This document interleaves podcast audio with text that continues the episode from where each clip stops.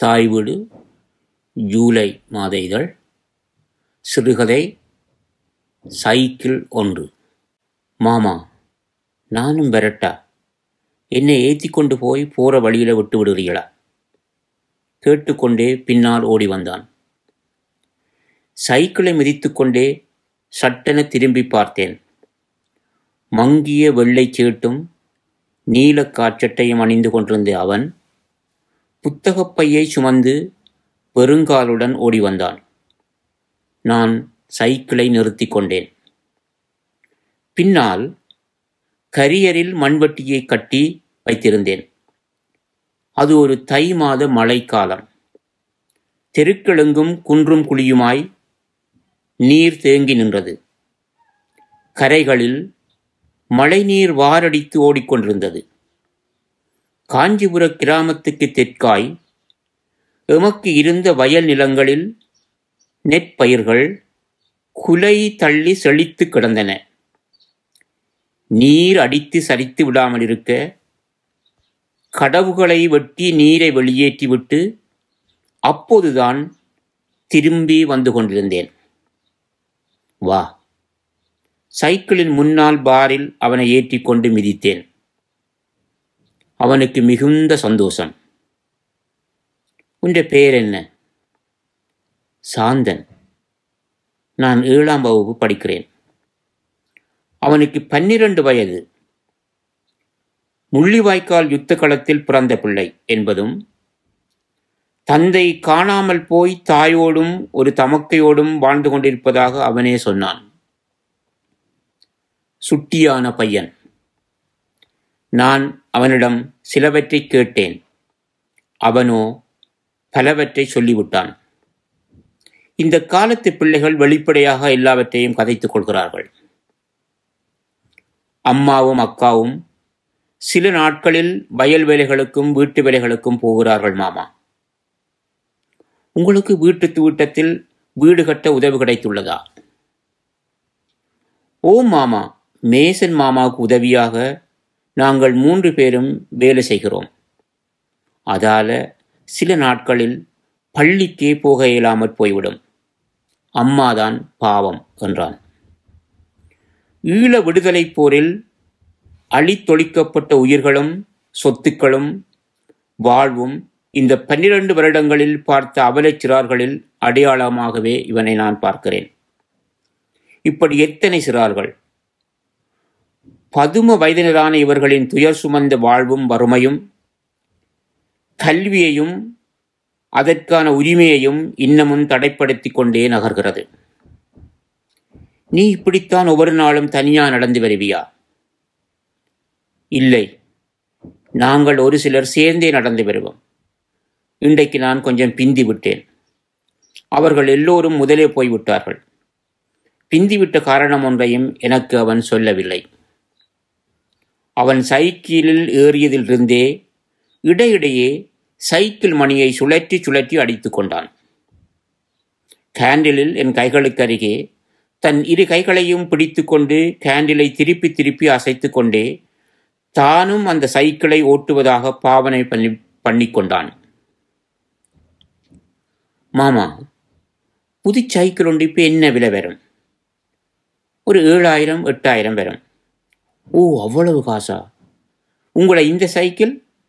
இது பழசு. அஞ்சு வருஷமாக உங்கள்கிட்ட இருக்கு. என்ற ஐயாவின்ற இது. ஒரு ஐயாயிரம் வரும். சைக்கிள் ஒன்றிருந்தா கெதியா பள்ளிக்கு வந்துடலாம் மாமா. பள்ளியிலும் படிப்பிலும் அவனுக்கு ஆர்வம் இருப்பதாகவே எண்ணினேன். ஓமோம் அது சரி. வகுப்பில் நீ எத்தனையாம் பிள்ளையாய் வருவாய்? போன வருஷம் பதினைந்தாம் பிள்ளை. வகுப்பில் முப்பத்தி ரெண்டு பேர் மாமா என பெருமையோடு சொல்லிக் கொண்டான். காஞ்சிபுரத்து கிராமம் பரந்தன் என்னும் சந்தியூரின் ஒரு சிறு பகுதி. பரந்தனை சுற்றியுள்ள வயல் நிலங்களில் வேலைக்கு அமர்த்தப்பட்ட கூலி தொழிலாளர்களின் குடியிருப்புக்காக ஒதுக்கப்பட்ட தரிசு நிலம். பரந்தன் சந்தியிலிருந்து மேற்காய் குமரபுரத்துக்கூடாக நீளும் வீதியும் பூநகரி வீதியில் ஐந்தாம் வாய்க்கால் சந்தியிலிருந்து பத்து ஏக்கர் வயல் குடியிருப்புகள் கூடாக நீளும் வீதியும் இணையும் இக்கிராமம் பிற்காலத்தில் உருவாக்கப்பட்டது. இந்த இரண்டு பாதைகளிலும் நீண்ட பச்சை வெளியும் அருகருகாய் வரும் தெருவும் நீர் வாய்க்காலும் இருபுறமும் அமைந்த ஓட்டு வீடுகளும் வீடுகளைச் சுற்றி ஓங்கி வளர்ந்த தென்னந்தோப்புகளும் பழமரக் காடுகளுமாக அந்நிலம் ஒரு எண்பது ஆண்டுகால வாழ்விடமாக செழித்து கிடந்தது. மூன்று தலைமுறையாய் வாழ்ந்த சனங்களின் அடையாள பூமி இது. குமரபுரம் வீதியில் ஐந்தாவது ஒழுங்கையில் நான் திரும்ப வேண்டும். அதற்கு அப்பால் இரண்டு ஒழுங்கைகள் கடந்து அவனை பாடசாலை வாசலில் இறக்கிவிட்டேன். நன்றி மாமா என்றவன் பச்சை முகப்போடு நிமிந்து நின்ற பாடசாலை வாசலை கடந்து உள்ளே போனான். பாடசாலை அசெம்பிளி தொடங்கிவிட்டது. அதிபர் பேசிக் கொண்டிருந்தார். மாணவ மாணவிகள் வரிசையில் நின்றனர். பின்னால் நின்ற டிசிப்ளின் ஆசிரியர் அவனது வருகையை முறைத்து பார்த்து கொண்டு நின்றார் என்னையும் திரும்பி பார்த்தார். யுத்தத்தால் அழிக்கப்பட்ட பிறந்தனும் அதைச் சுற்றிய கிராமங்களும் அதன் மக்களும் முள்ளி வாய்க்கால் வரை நெடுந்தூரம் போன சனத்திரளில் காஞ்சிபுரமும் அடங்கி நடந்தது. போராளிகளாகவும் அப்பா அப்பாவிகளாகவும் போன அத்தனை குடும்பங்களிலும் இழப்புகள் இல்லாதவர்கள் என்று எவரும் இல்லை. அதுவும் கணவனை இழந்து பிள்ளைகளை காப்பாற்றும் பெண்களின் துயரம் சொல்லி மாளாது. போர் நடந்து முடிந்த பின்னர் கடந்த ஐந்து ஆறு ஆண்டுகளாக புலம்பெயர்ந்து வாழும் ஈழ அமைப்புகள் மற்றும் தனிநபர்களின் உதவிகள் மெல்ல மெல்ல கிளிநொச்சி மற்றும் வன்னி பிரதேசங்களுக்கு கிடைத்து வருகின்றனதான். ஆயினும் உள்ளே நீளும் குக்கிராமங்களுக்கு சென்று சேர்வதற்கான உரிய பாதைகளே இல்லாமல் அடைபட்டுத்தான் கிடக்கிறது. சாந்தன் பாடசாலை முடிந்து வீடு செல்லும் வேளைகளில் தற்செயலாக என்னை கண்டால் கையசைப்பான். சில வேளைகளில் மாமா என்று கூப்பிடுவான்.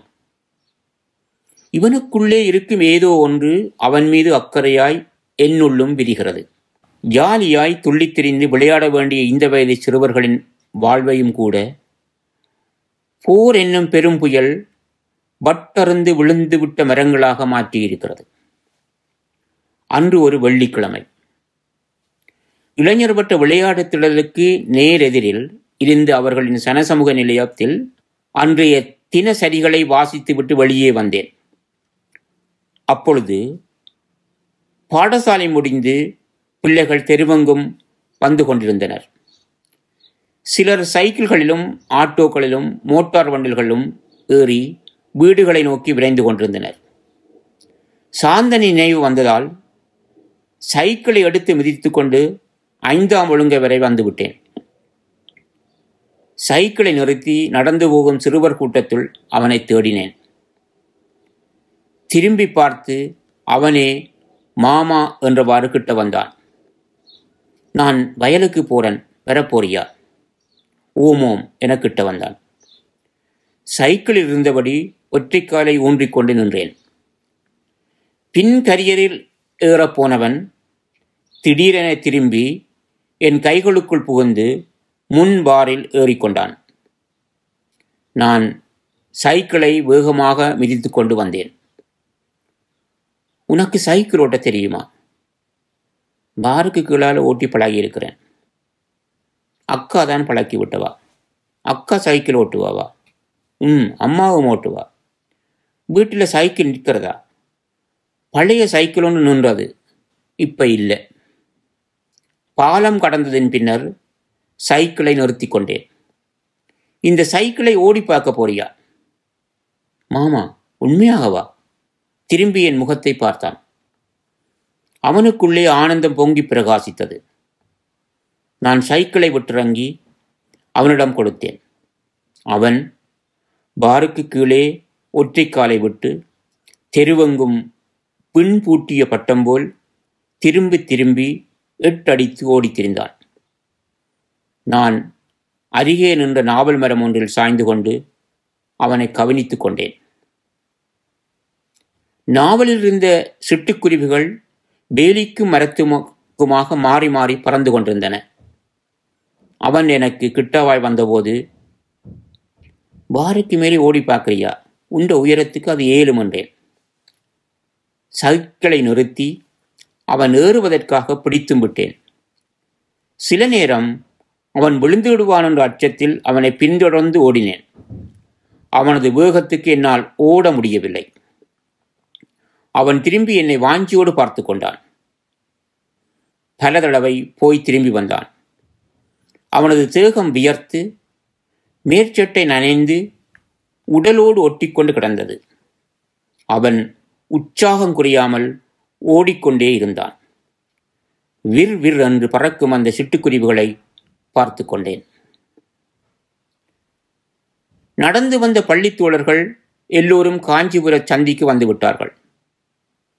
களைக்க களைக்க சைக்கிளை நிறுத்தி அவன் இறங்கிக் கொண்டான். இருக்கையில் இருந்த ஓட்டும் வரை உனக்கு பழக்கி விடுகிறேன். நீ நல்லாத்தான் ஓட்டுகிறாய்.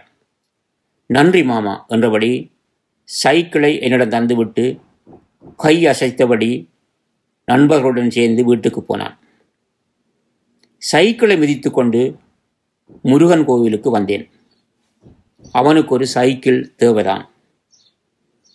என்னிடம் ஒரு பத்தாயிரம் ரூபாய் இருந்தது. கார்த்திகையில் ஏற்பட்ட வெள்ள நிவாரணத்துக்கு அதையும் கொடுத்து விட்டேன். என்ன செய்வது? புலம்பெயர்ந்து வாழும் எனது ஆசிரியர் ஒருவர் ஈழ மாணவர்களுக்கான உதவி பணிகளை செய்து கொண்டிருப்பது தெரியும். அவரோடு பேசி அவரூடாக கிளிமக்கள் அமைப்பின் ஆயிரம் சைக்கிள் திட்ட செயற்பாட்டாளர் சுரேனுக்கு விவரங்களை அனுப்பி வைத்தேன்.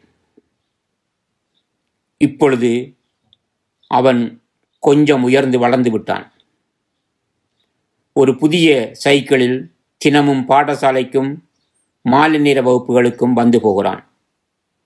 சந்திக் கடைகளிலும் சந்தையிலும் பொருட்களை வேண்டி போகிறான். என்னை காண்கின்ற போதெல்லாம் சைக்கிளை விட்டிறங்கி நின்று கதைப்பான். சைக்கிளை நன்றாக துடைத்து பளபளப்பாக வைத்திருக்கிறான். சார்ல்ஸ் குணநாயகம்.